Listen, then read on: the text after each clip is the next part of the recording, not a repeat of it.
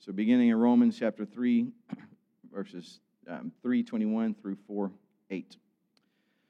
But now the righteousness of God has been manifested apart from the law. Although the law and the prophets bear witness to it, the righteousness of God through faith in Jesus Christ for all who believe. For there is no distinction, for all have sinned and fall short of the glory of God, and are justified by his grace as a gift through the redemption that is in Jesus Christ, whom God put forward as a propitiation by his blood to be received by faith. This was to show God's righteousness, because in his divine forbearance he had passed over former sins. It was to show his righteousness at the present time, so that he might be just and the justifier of the one who has faith in Jesus. Then what becomes of our boasting? It is excluded. By what kind of law? By a law of works? No, but by the law of faith. For we hold that one is justified by faith apart from works of the law. Or is God the God of Jews only? Is he not the God of Gentiles also? Yes, of Gentiles also. Since God is one who will justify the circumcised by faith and the uncircumcised through faith. Do we then overthrow the law by this faith? By no means. On the contrary, we uphold the law. What then shall we say was gained by Abraham, our forefather, according to the flesh? For if Abraham was justified by works, he has something to boast about, but not before God. For what does the scripture say? Abraham believed God, and it was counted to him as righteousness. Now, to the one who works, his wages are not counted as a gift, but as his due. And to the one who does not work but believes in him who justifies the ungodly, his faith is counted as righteousness. Just as David also speaks of the blessing of the one to whom God counts righteousness apart from works. Blessed are those whose lawless deeds are forgiven and whose sins are covered. Blessed is the man against whom the Lord will not count his sin. The word of the Lord. So, just as a reminder, Abraham and David are both Old Testament um, guys. So, this is um, Paul pointing back to the Old Testament as he is saying the law and the prophets testify to this very thing that I'm teaching. This is not something new. This is something that if you are a believer during the um, time before Christ, then all of these things are not anything new, but now the, the reality of it has been brought forward in Jesus Christ. So, in the shadows and types that we saw in the Old Testament, um, what we're going to see is salvation in the Old Testament is also by faith, as it was in the New Testament. It's also instilled by faith. So, the issue that Paul is addressing is this How can any human being be declared righteous before God? And that's important. It's, it's ultimate importance. How can any human being be declared righteous before God? Because God is the judge, and his judgment is holy, and his judgment is final. So, how can we appear before this judge and be declared righteous? Paul doesn't want us to have a mistaken view of righteousness before God. He doesn't wants us to find out on the last day, because it is said that in the Bible that it is appointed to man to die once and then judgment. Paul doesn't want us to be standing at the judgment and to be found guilty. And we had thought that God was just going to let us go for some reason, and then we realize too late that there's a problem. Paul doesn't want living he doesn't want us living out false teaching, and he doesn't want us teaching false teaching. Paul wants us to know the truth, and the Holy Spirit is the one guiding him to tell us this, so that God wants us to know the truth. And what Paul is saying here is that if you expect to plead your own righteousness before God, I am a good person, then that's just not going to fly. Now, we might all in the church go, uh, yeah, I know, I know. Can't plead your own, I'm not good enough. I got it, I got it, I got it. It's like, yeah, but do you? Because what we all do is when we feel like things are going really bad, then we start to wonder is it because I'm not doing good? Or even, am I not offering you more? God, am I not doing enough for you? Why are you doing this to me? So then we begin to operate on a works principle. Even if we were to say, I don't believe that I'm saved by works, there are none who are good, no, not one. But, man, you ought to be treating me better because I sure am putting a lot of effort out here for you. And Paul is trying to get us to see, drill it into your heads. All have sinned and fall short of the glory of God. You, want to be pointing at one particular person, but I want to point at every particular person. You are, you have sinned and you and you fall short of the glory of God.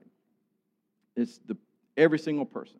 So if you're ever sharing the gospel with somebody and they begin to plead their own righteousness or begin to say, you know, um, they begin to act like they think that you think you're better than them, then a quick thing to point out is no, all have sinned and fall short of the glory of God. I am guilty because of my sin. You are guilty because of your sin. The question is, what are we going to do about it? And this is what Paul um, is addressing. Paul wants us to know that our very salvation from the wrath of God and this is an important thing too, because if, if, if it's God's wrath that we're being saved from, then who's going to help you escape from that? And I, this is a, a common theme that I talk about, but I just think it's even, I have to get this into my head. You have to get this into your head. It is God's, God, God is wrathful towards the unrighteous and the ungodly every day, all the time. And so that kind of counters some of the stuff that we want to say where God loves the world so much. God loves you. You know, that's our, our evangelistic, you know, I mean, you could, we even might even go to um, some jihadist that's trying to put Christians to death and he hating and he's, spilling, he's spitting, you know, vitriol towards the God, you know, uh, Goliath standing out there cursing God. And, and when we run out to him and say, Goliath, God loves you. And we won't say, yes, that's what Goliath needs to hear. Goliath needs to hear that, that he's loved. Goliath is probably Goliath because his daddy beat him. You know, he's probably had some heart, he's been trained like those cave trolls in Lord of the Rings. You know, he's been tortured. He's this poor old Goliath. He just needs to know that God loves him. But, but what David, what Goliath needed to hear was, you are cursing the God of the universe, the only one that has the power to save you. You are cursing. And if you aren't careful, God's wrath will be unleashed upon you. Now, I'm not saying that I like the signs that people might hold on the side of the road, turn or burn.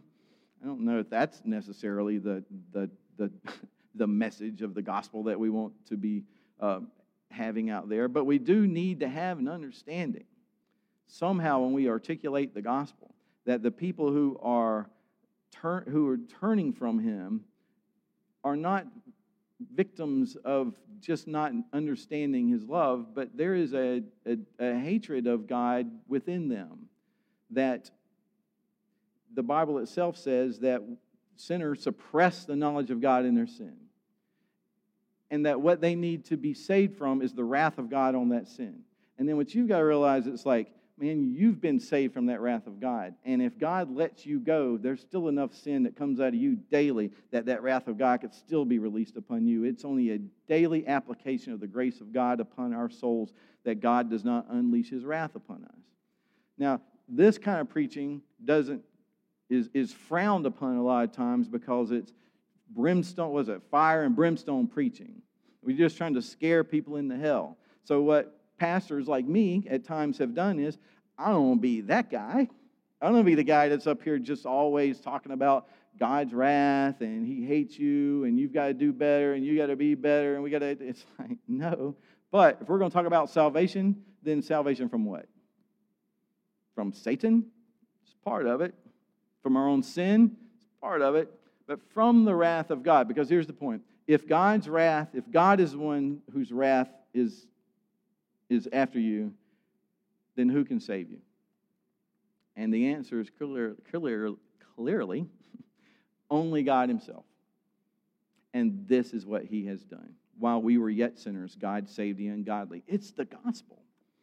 I mean, that's what you need to understand. So if we if we placate God's wrath by saying He just loves everybody, you know, I mean, then and uh, uh, there is truth in this too, but it just you have to also have as you're thinking about God, God is not a fool, God is not blind. God is always as holy as he's ever been and more holy than we have ever thought him to be. And he demands the standard in more than one place in the Old Testament and the New Testament is holiness. That's his standard. You must be holy as I am holy. And Paul is like, yes. And this is how you don't do it.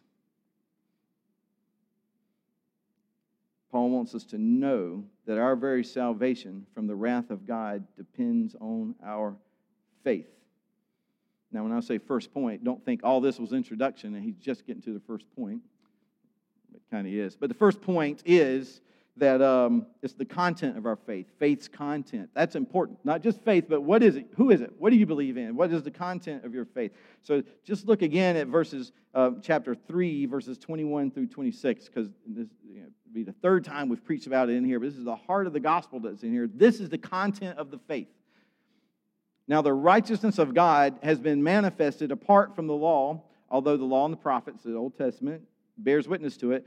It's the righteousness of God through faith in Jesus Christ for all who believe, because there's no distinction. All have sinned and fall short of glory of God, and are justified. Now, that word there is dikaiosune. It's that same word. Anytime you see righteousness and just and justified in the Greek, that's the same word. Okay? So it just doesn't sound right to say, I'm going to righteousify somebody. So we don't have that word. We, somebody is justified. But we use that word a little bit differently than, than sometimes we might too. But this is you are declared just, you are declared righteous. So you're in the courtroom.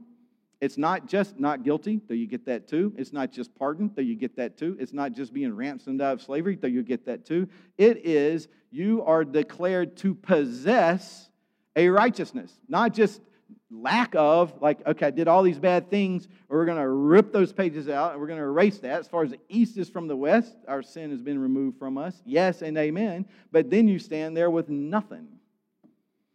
But that's not what God does. God imputes, God credits through our faith the righteousness of God to our account. So when you stand before the holy God in judgment, he sees you clothed, hidden in, covenantally, and in um, relationship with his son that stands there, and you're clothed in his righteousness, and everything that he has done has been credited to your account. His death, his burial, his resurrection, done. There is now no condemnation for those who are in Christ Jesus. That's the good news. You have that credited your account. And we're justified by his, uh, his, grace as a gift through the redemption that's in Jesus Christ. In other words, you've been purchased out of sin, the penalty's been paid. Paul's like just piling up all these things let us know what salvation consists of. God put him forward as a propitiation. These are these big words propitiation, a propitiatory. A propit- I feel like McDonald's, saying, I feel like I've taken some kind of allergy medicine. My lips were. Propitiatory, man, the propitiatory sacrifice is one which is given to placate the wrath of a God. Okay, so in this particular case, Jesus Christ was offered as a sacrifice to the Father so that the wrath of God would be absorbed by him, and we do not drink that cup. But if you're not in Christ, you still have that wrath to look forward to and it is to be received by faith. It was to show God's righteousness. Because in his divine forbearance, he'd passed over former sins. It was to show the righteousness at the present time so that he might be righteous and the righteousifier of the one who has faith in Jesus Christ. So, what becomes a boasting? And this is his point why he brings up Abraham here. Because if you, if you have done something to earn salvation, to merit, to merit his love, to merit these things, then you can boast about that. Look what I did. I walked down the aisle, I said the prayer, I did this, I did that, I gave the money, I forgave, I you know, I did these things. And therefore divvy up, pay up. And what he's saying here, he even makes this comparison. It's like in verse 4, 4 4, the one who works, his wages are not counted as gift, but as due. You know, you go to work, uh, they're not paying you as a gift. You're not going there just because, hey, you know, you're, you work, they pay. It's a contractual agreement. It's not how it's working with God. There's no work and you get paid. If we're going to get paid, we're talking about justice, and that's going to be a problem for sinners like us. but it is faith that is defined as this faith in Jesus Christ. He is the content of our faith. Paul wants us to see that even Abraham from the Old Testament, the father of the 12 tribes of Israel, the father of the Jews, the ones that they held up the most to being a righteous man and, and father of the faithful, he is telling the Jewish people that even Abraham was not justified and declared righteous because of his actions, but it was because of faith. And what he's also saying is Abraham was justified by the righteousness of Christ. And that's a big thing to get that Abraham was justified by the righteousness of Christ, which he also received by faith before he was circumcised, so that Abraham is the father of the Jews and the Gentiles, those who are outside of the Jewish faith. But Abraham, still being our father of the faithful. Now, R.C. Sproul, in his commentary on Romans, points out that believing in the existence of God is not enough. Just believing in his existence. And because James says, of course, you know, the demons believe and they, they shudder in fear, and, and they're not being saved. And Sproul says that it's necessary for true faith that it be a personal trust in the God of the Bible, a personal trust in the God of the Bible. And he shares an example from D. James Kennedy, some of you may have heard of. And he says this All right, we're going to do a lot of show and tell stuff, but do you see this chair? And he says, Do you believe that this chair will hold you up? And we look at it and we'd say, Yeah. I mean, it's a good chair.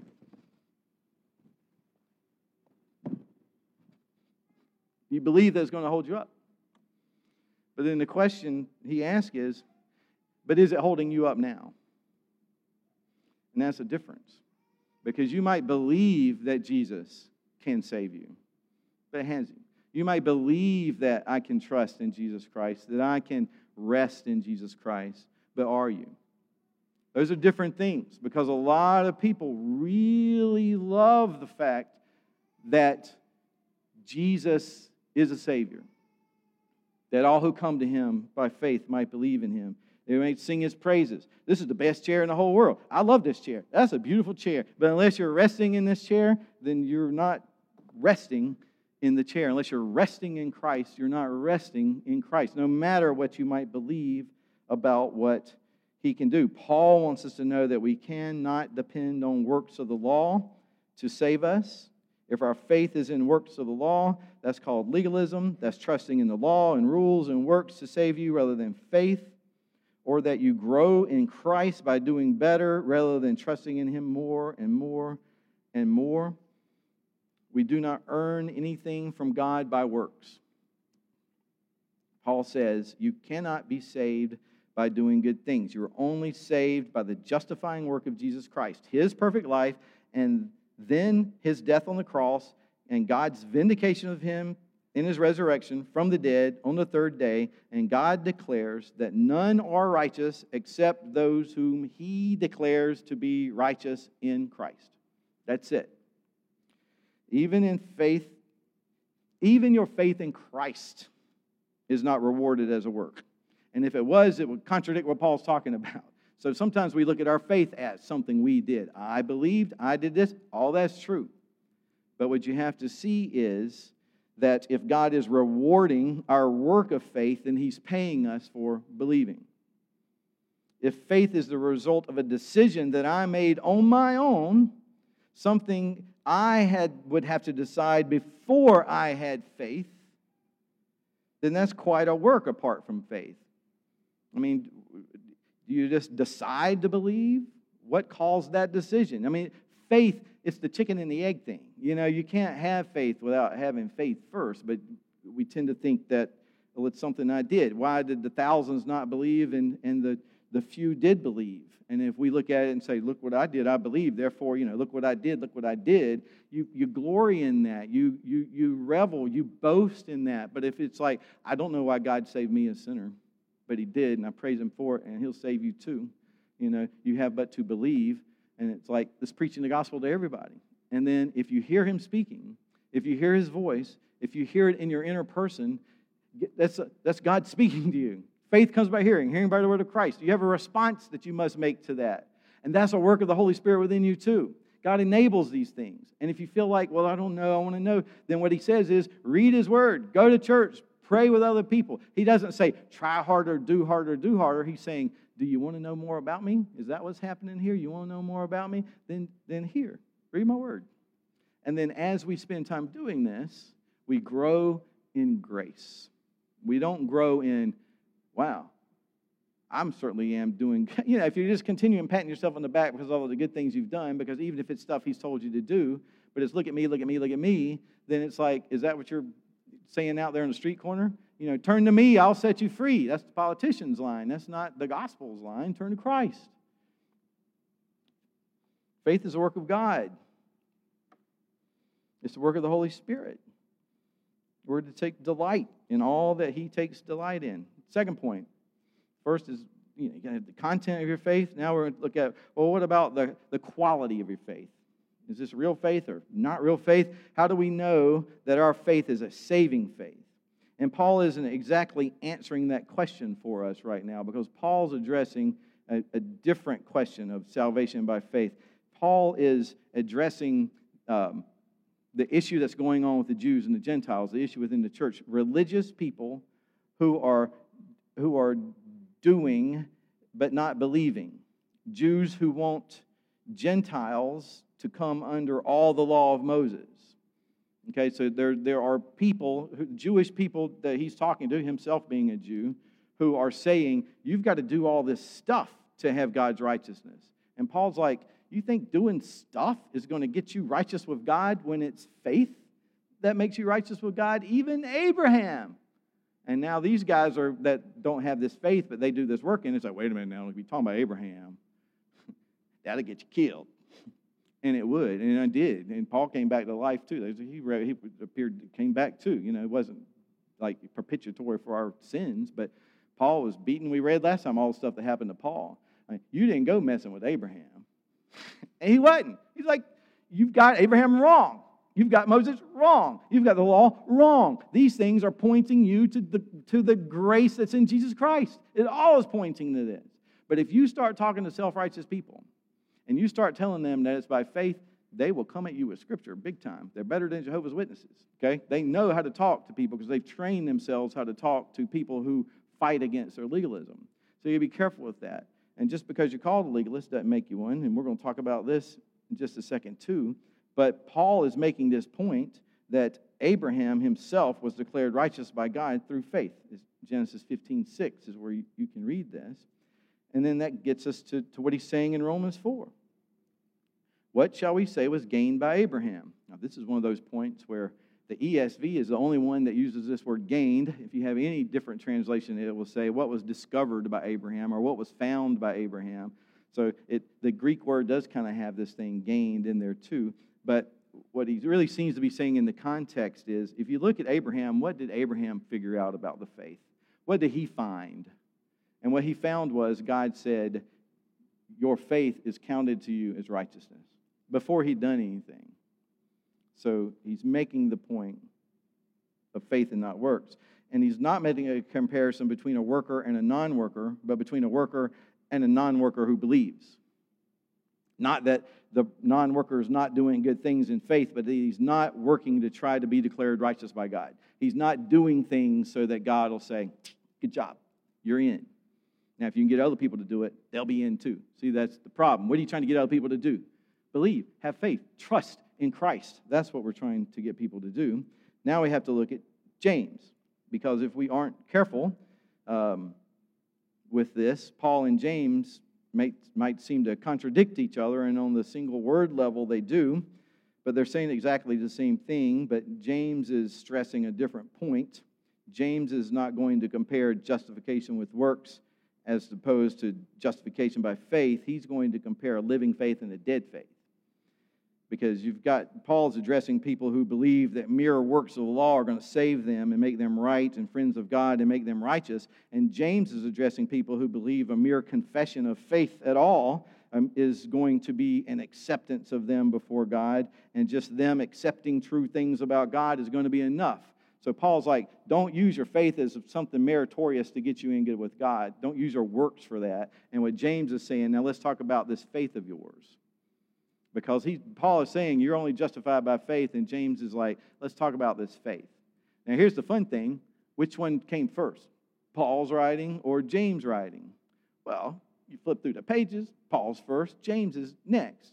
Well, that's not how the New Testament is put together chronologically. So you've got that issue going on. So it's debated as to who wrote first.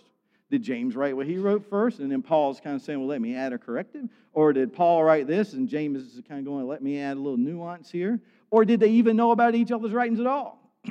and I think the answer to this is it doesn't matter because they're both true and they're both saying the same thing, so we need to know what they're both saying. Again, Paul is like, don't try to be made right by your works.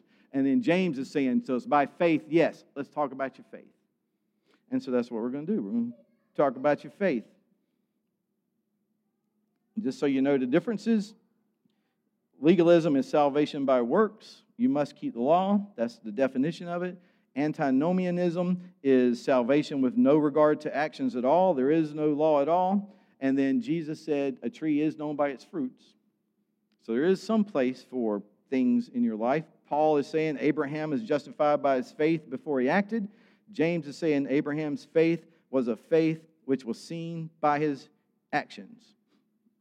So that's what we're going to look at. So turn to keep your place here in Romans and then turn to James chapter 2. James is, um, if you don't know the best way to do it is to go to Revelation and then just start kind of turning the pages back until you run into to James. If you get to Hebrews, you've gone too far. And there's always a table of contents if you have trouble with these things. So, uh, James chapter 2. And we're going to begin reading in verse 14 to see this is what listen to James's argument without trying to make him argue with Paul because he's not arguing with Paul. He's arguing with people that say, I have faith. Or somebody today might even say, I'm saved by grace and that's it. I don't need you know, anything else but grace, which is true too. What good is it, my brothers, if someone says he has faith but does not have works? Can that faith save him? If a brother or sister is poorly clothed and lacking in daily food, and one of you says to them, Go in peace, be warmed and filled, without giving them the things they need for the body, what good is that? So also, faith by itself, if it does not have works, is dead. But someone will say, You have faith, and I have works. yeah, if all he's going to do is go out there and tell that boy, have faith, then you know, he's missing our point. So he's comforting his child. All right, let me back up. also, faith by itself does not have works, is dead. Verse 18. But someone will say, You have faith, and I have works. And then James's response is, Show me your faith apart from your works, and I will show you my faith by my works. In other words, what he's saying is, if you have faith, it is going to, you, you, you trust in the chair, but all you keep doing is kind of walk around it and you kind of shake. It's like you don't really trust it. We've got some, well, maybe OSHA might be listening, but let's just say we have tall ceilings and there's things that one must get on to get up there and those things aren't always the newest things and some people trust in them and some people don't and you can tell the difference between the two people yeah, one guy's up there, and the other guy's like, I wouldn't do that, brother. So, you know, this is the thing. Your faith is evidenced by your actions. This is what he's saying. So, you're going to talk about your faith, and what James is saying, then you're going to have to, I will show you my faith by my works.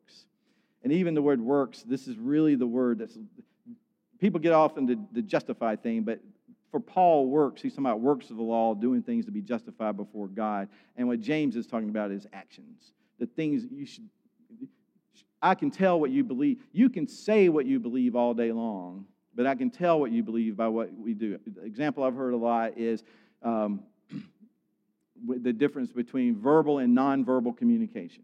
Somebody can say, I really love this food. But if they're making a face while they're eating it, it's like, do you believe their face or do you believe their words? Do you believe what you see? And so this is what he's saying. You believe that God is one. You do well. Even the demons believe and they shudder. I mean, that's pretty, pretty bad right there. Do you want to be shown, you foolish person, that faith apart from works is useless? Was Abraham, our father, justified by works when he was offered up his son Isaac on the altar? So he's going to, he's going to the same guy, same example. You see that faith was active along with his works, and faith was completed by his works. And the scripture was fulfilled that said, Abraham believed God and it was counted to him as righteous. Same verse. And he was called a friend of God. So you see that a person is justified by works and not by faith alone. Now, if I were a person that's going to find contradictions in the scripture, I'd be pulling these two things out a lot. But people who do that don't do this. And I guess it's because they know that Christians that have studied this have an answer for it, so they go to other places that we might not have thought about or something. But it sounds like a, a definite contradiction because on the word level, it is. You see, a person is justified by works and not by faith alone. And in the same way, was not also Rahab the prostitute justified by works when she received the messengers and sent them out by another way? And his main point is this as the body apart from the spirit is dead, so also faith apart from works is dead. Now, what he's saying is, is that Abraham's faith was an active faith. Abraham was justified. Now, he's not saying declared righteous necessarily at the same time, but he is, because in this particular thing, he's talking about when he sacrificed Isaac. So now, Abraham is believing God, father, faithful. But Abraham's got a few little problems of his own too. You know, he's faithful, but he also is willing to manipulate circumstances. So you got to watch him with that. And it seems like Abraham is really loving Isaac disproportionately. I mean, he's already has another son, Ishmael, and he's not treating him too good because now the son of promise has come along. You know, he's got these issues, but he seems like maybe he has a displaced love with Isaac, Yitzhak, the son of laughter. And so God will have no rivals. And God's like, it's not going to be good for Isaac, who's going to be one of the forefathers of the faith, for you to love him more than you love me. You're going to have to demonstrate to Isaac that you love me even more than you love him because you know that by loving me, you are loving him. And that's an act of faith. So God says to him, Sacrifice your son, your only son, your monogenes, fat dude, only son, the son of promise. And so Abraham believed that God would return his son to him in a resurrection. That's what the New Testament tells us. So he believed God. He was going to go so far. He believed, and this is how you know he believed because look what he was willing to do. And then he goes to sacrifice Isaac. He raises the blade, and Isaac's not some small child. He had to submit to this at some level too. And God says, No, stop. Now I, I will provide the sacrifice. Now I see that you truly love me. So God didn't know before. And so it's obvious God knew, but what he is doing is showing Abraham something about his faith. Like, you had to struggle with this. I mean, imagine that. I don't want to imagine. And by the way, God's not speaking to you in this way. So if God tells you to kill somebody or God says do something like that, that is not the way God is speaking. In these last days, God has spoken by his son, his word. So that's where we get this. So God's not telling you to go do stuff like this. Abraham in a different situation.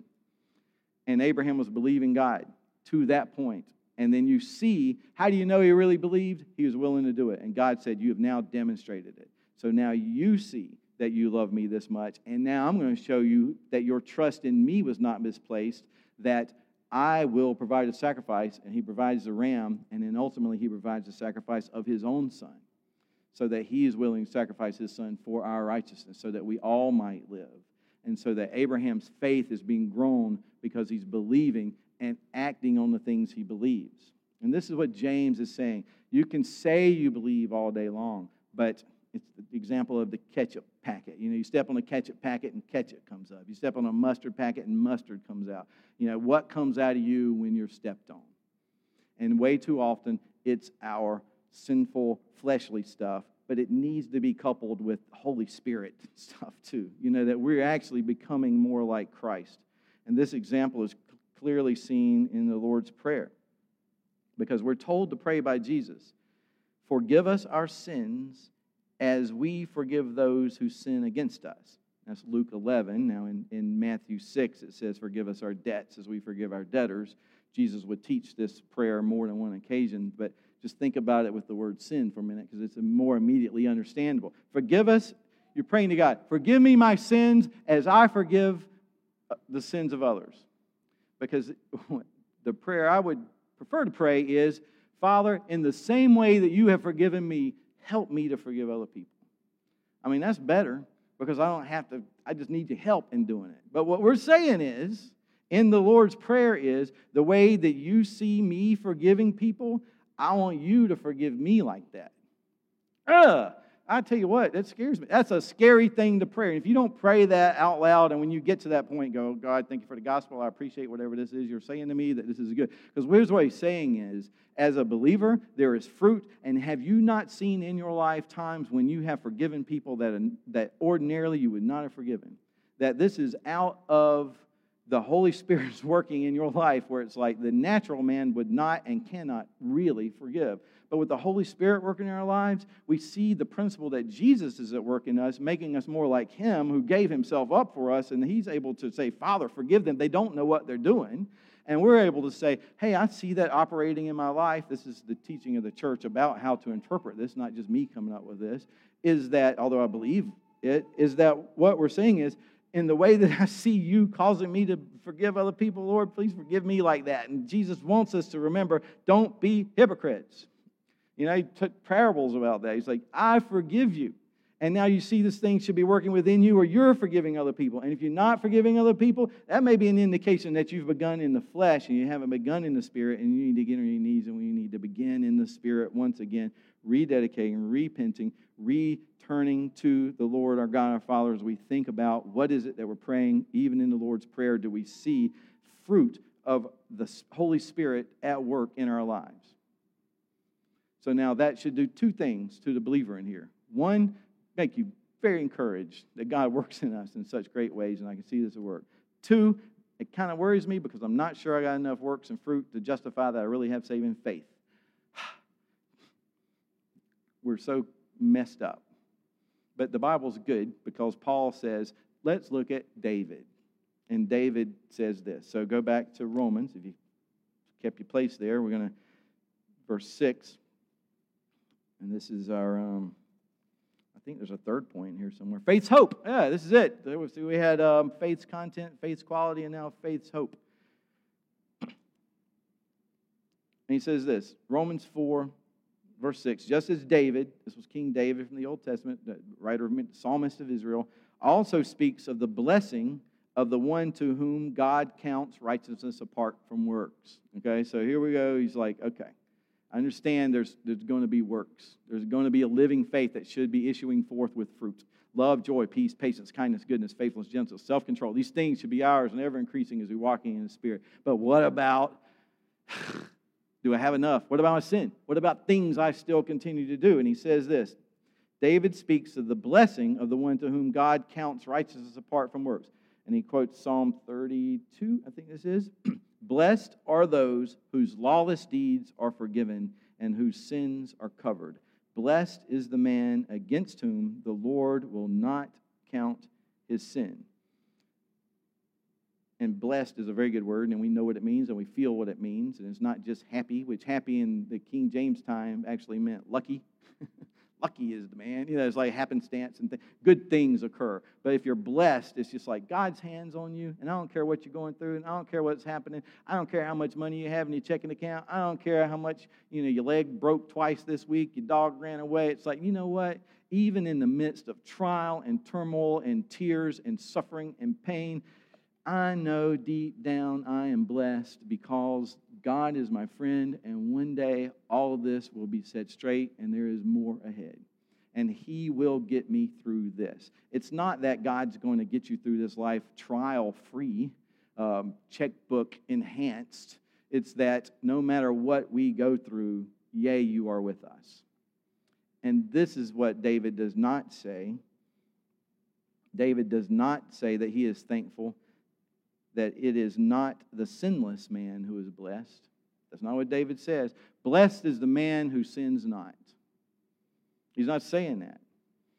Blessed is the man whose sin is not counted against him. Blessed is the man whose sin is covered.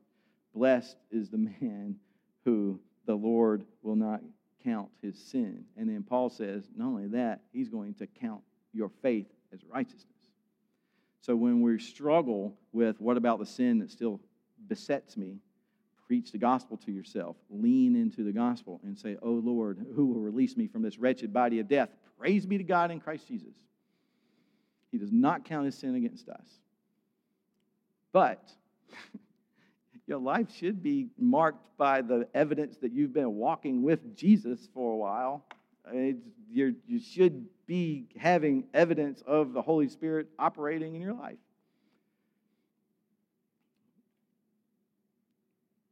But when in doubt, preach the gospel, and we rest in a belief in, a trust in, placing our very hopes of our lives, our futures in the person of Jesus Christ, his atoning death for you, his substitution for you on the cross.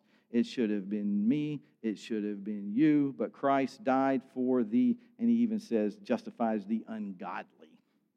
I mean, that's, a, that's a pretty bad word, and that's, that's there in verse, in verse 5. He justifies the ungodly. That's worse than unrighteous.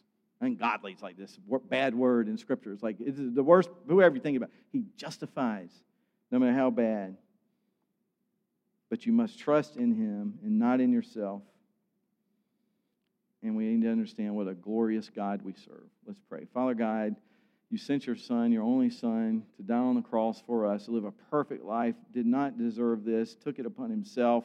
Um, before the foundations of the world, y'all planned this that there would be redemption of your people in Christ Jesus alone, that without you we would not inherit heaven, but that we would see your love, your grace, your mercy, your peace, your forgiveness. Lord, and even as we come to your table, you tell us, taste and see. This is, you, know we need tangible things. And, and this is a covenant.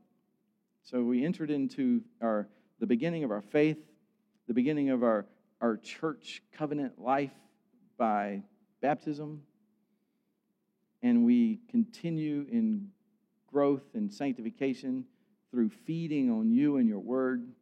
You bring us to this covenant meal, meal to say, You are still ours, and we rededicate ourselves to you. We love you. We need you. You are He who died. We get the benefits of that. You have not left us alone. You never will.